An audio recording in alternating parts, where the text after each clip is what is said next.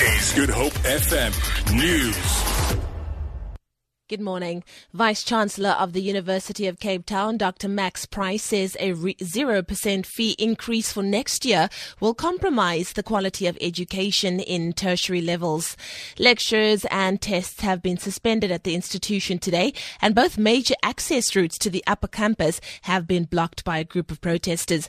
They are protesting in anticipation of a fee increase for next year and also against the disciplinary tribunal against three students. Higher Education Minister Blade Nzimande is expected to announce the twenty seventeen university fee structure this morning.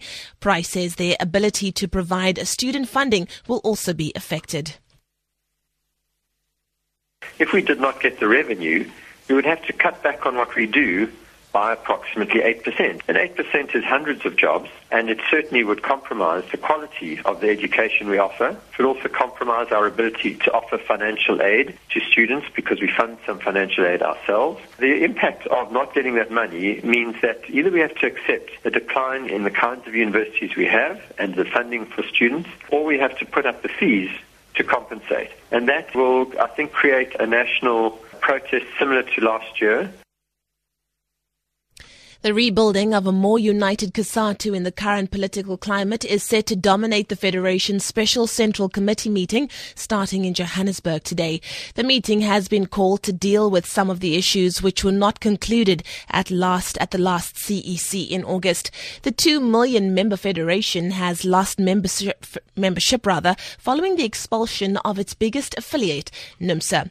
But COSATU President Dumo Dlamini says they seriously have to focus on the unity of the Federation. We now know that uh, one union has left COSATU, the Food and Allied Workers Union. It calls for an organization to continue to do a lot of work internally, in particular to assess why are we going through these challenges? What do we do now, having analyzed the situation, to unite the organization?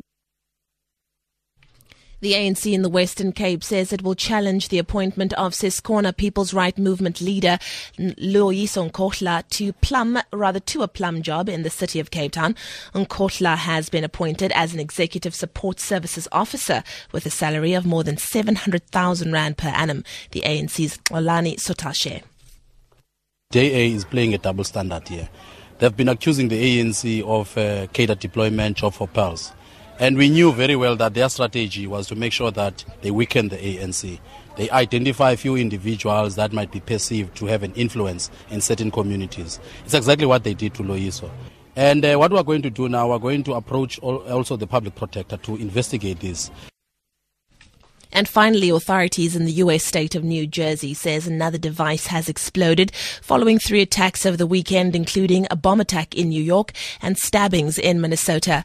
The mayor of the city, Elizabeth, Chris Bolwage, says a bomb disposal robot was examining a backpack that appeared to contain a number of pipe bombs when one of the devices went off. Bolwage says the backpack had been found in a rubbish bin.